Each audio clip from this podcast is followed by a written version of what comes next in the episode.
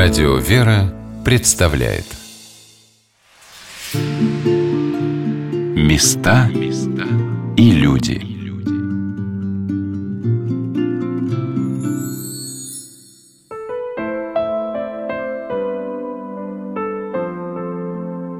Знакомство с Елизаветинским детским хосписом для детей начинается с уюта, тепла, красоты и любви – это то, что они чувствуют в этом месте всем своим существом, даже еще не умея говорить. С первых шагов в этом большом прекрасном доме все радует глаз. Множество ярких игрушек, просторные холлы, игровые комнаты. А меня поразила в нем необыкновенная люстра, как будто сотни шариков зажглись разноцветными огнями.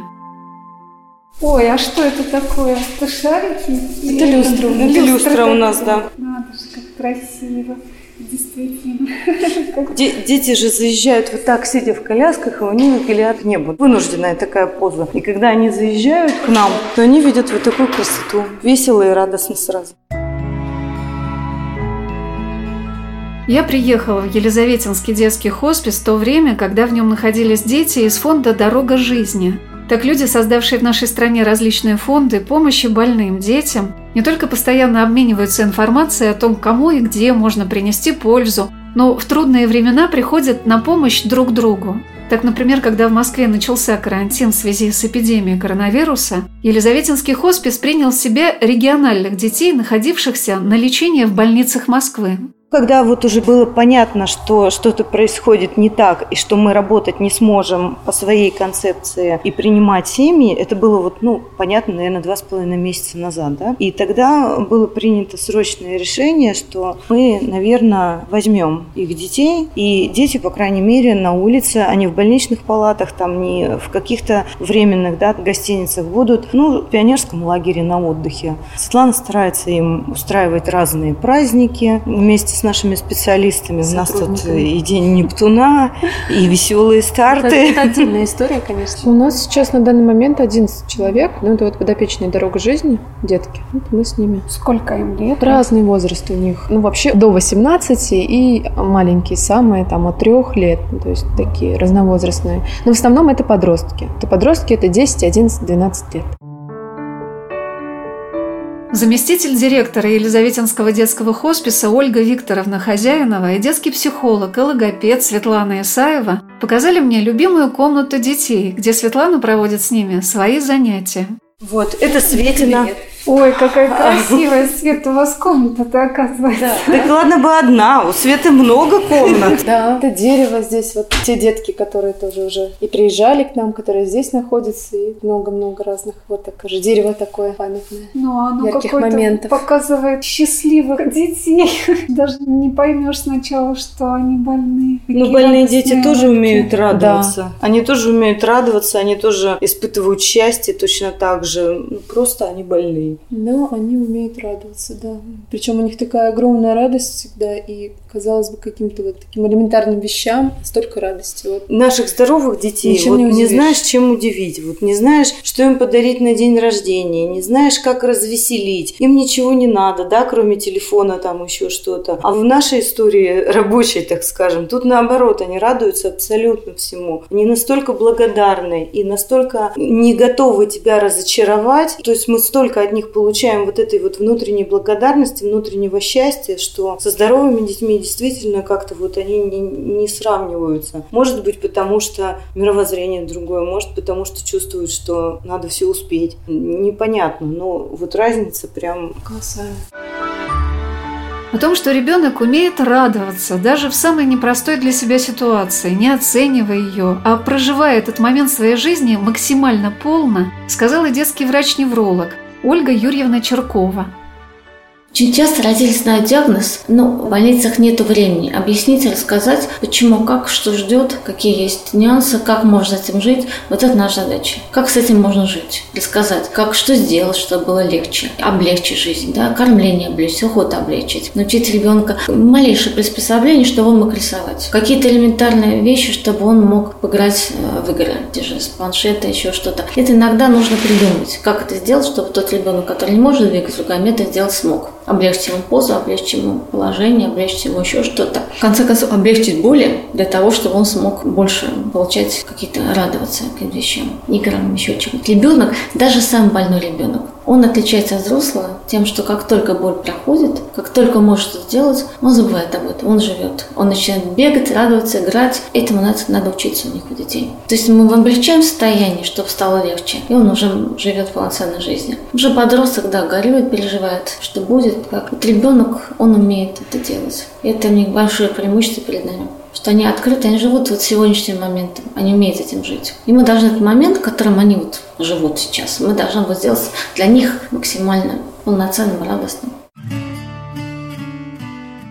Любой способ и метод улучшения состояния ребенка в Елизаветинском хосписе стараются украсить тем, что ему может понравиться. Если это занятие в бассейне, значит на потолке должны быть нарисованы морские обитатели, чтобы можно было их разглядывать. А за окном в это время могут радовать глаз цветущие деревья или снежные сугробы, в зависимости от времени года. Детский бассейн так замечательно расположен, чтобы ребенок видел, что происходит на улице.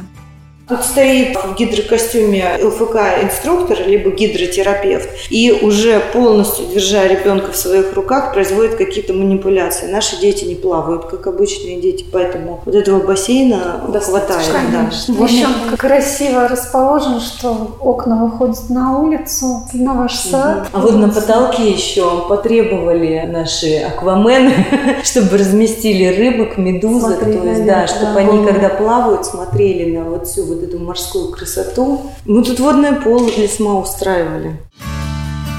Светлана рассказала, насколько разнообразной может стать работа психолога. По пятницам в период карантина, когда не приезжали волонтеры, весь коллектив включался в то, чтобы сделать для детей праздник – у нас разные категории детей. То есть, если это онкология, да, это проживание вот, да, вот этого времени, которое они сейчас находятся у нас в хосписе, это одно направление. Если это дети с сохранной ментальностью, но с каким-то да, дефицитом вот э, именно двигательной сферы, неврологические какие-то дети, дети с вегетативным состоянием, то есть у нас разные ребятишки, и вот со всеми разная работа. Если это дети с какими-то неврологическими заболеваниями, то это коррекционная работа. Они приезжают на занятия, там нейропсихологические упражнения, упражнения мы проводим. Так как я еще логопед, то это и логопедические какие-то моменты я включаю в свои занятия. Мы занимаемся, играем, игротерапия, игры с песочком. То есть это индивидуальные занятия. Вот так вот выстраивается работа. Если это тишек, которые вот сохранны интеллектуально и приезжает к нам просто на социальную передышку, ну, не на реабилитацию, не на какую-то коррекцию, и опять же, да, от родителей, если запрос поступает, конечно же, я не буду там навязывать свои услуги, говорить, а вот давайте мы откорректируем вас, у вас там вот что-то нет. И поэтому как бы есть такое направление, как эмоциональная такая вот передышка, поддержка. И мы с детишками вот играем, мы устраиваем различные мероприятия, сказкотерапия, спектакли. Опять же, волонтеры нас многие поддерживают, приезжают, мастер-классы устраивают разные, кулинарные. Мы кулинаримся вместе, собираемся. У нас шикарная столовая, просторная, светлая. Также это могут быть спектакли. Каждый ребенок там принимает на себя какую-то роль, мы вместе собираемся, создаем костюмы, рисуем афиши.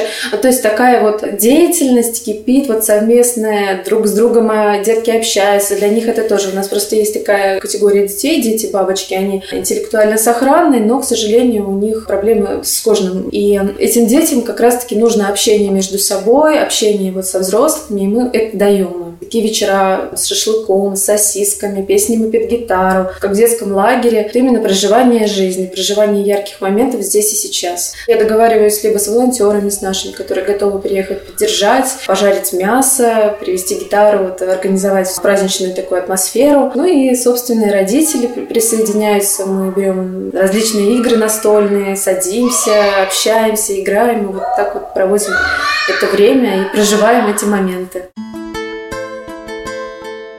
Конечно, прежде всего, работа сотрудников детского хосписа зависит от того, какие дети лежат в нем в данное время. Я спросила Светлану, предполагала ли она о том, что ее ждет. Когда я пришла, я не представляла, что такое хоспис. Но как только я увидела детей, я увидела вот семьи, эти ситуации, и что ты нащупываешь и уже видишь, что вот уместно предложить, как вести работу, что тут, конечно, больше такая вот такая духовная, душевная работа, то есть нет такого какого-то официального отношения к этому. Ты как робот пришел на работу, ты там выполнил свои какие-то обязанности и ушел. Нет, это не про это. Скорее, да, здесь ты работаешь душой, ты общаешься с людьми, общаешься с мамами, и ты не пытаешься навязать им как, какие-то советы, какие-то, ты просто выслушиваешь, как жилетка вот это, они себе выплакиваются, там, да, какими-то делятся переживаниями, эмоциями. Для них это очень важно, чтобы был тот человек, который мог их выслушать. На тот момент, когда я пришла, я не думала, что это будет вот так, но когда я уже влилась в работу, поняла, что да, мне это нравится, это мое, я бы хотела здесь быть, хотела бы быть полезной и приносить радость детям и радоваться вместе с ними, получать радость от них. Ольга Викторовна рассказала о том, какие дети поступают в Елизаветинский детский хоспис и как определяется для них время пребывания – разные патологии, да, которые воспринимаются как паллиатив. То есть болезнь есть в жизни семьи, и она неизлечимая. Положительного выздоровления никогда не будет, но, опять же, срок может быть абсолютно разным. Может быть там три месяца, а может быть и пять лет. И это время семье нужно прожить, да, как бы нужно это достойно прожить. Нужно дать ребенку своему все, что они смогут. Это радость, это безболевое какое-то существование стране, и, соответственно, где-то нужно черпать силы, поэтому эти семьи к нам приезжают на социальную передышку на 21 день, ну, либо там мы можем продлить или сократить это время по желанию семьи. Родителям больного ребенка часто не хватает времени, чтобы познакомиться с теми новыми формами работы с детьми, которые предлагают для больных детишек различные фонды и учреждения, созданные в нашей стране за последние годы. Ольга Викторовна поделилась тем, что попасть в Елизаветинский детский хоспис, в котором детей принимают с таким теплом и радушием, не так трудно. Нужно только записаться на прием.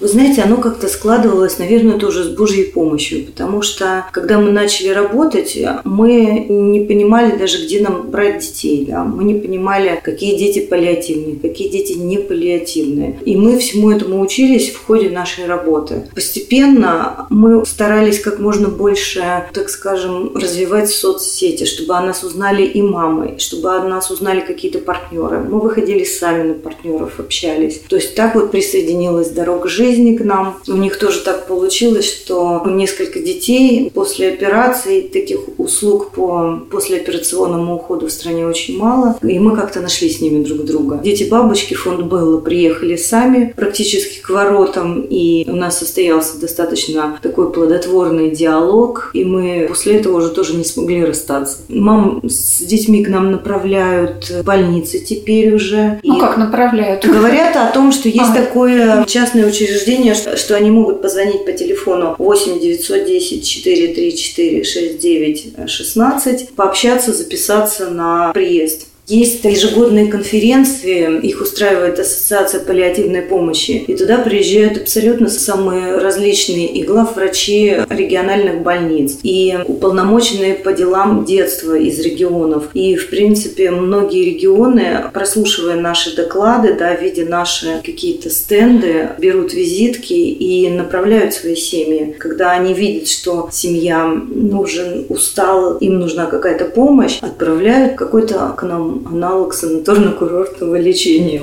Вот что-то такое у нас тоже бывает. Ну, попасть к нам очень просто. Мама дает заявку по телефону, да, с нашим координатором. Координатор просит переслать последнюю выписку из больницы и с этой выпиской обращается к дежурному врачу. Если это ребенок паллиативный наш и у нас ну, нет никаких ограничений, мы можем принять. Координатор рассказывает обо всех наших возможностях и договаривается по дате с мамой. Ну и, в общем-то, дальше мама попадает и с ней начинается работа. Места и люди.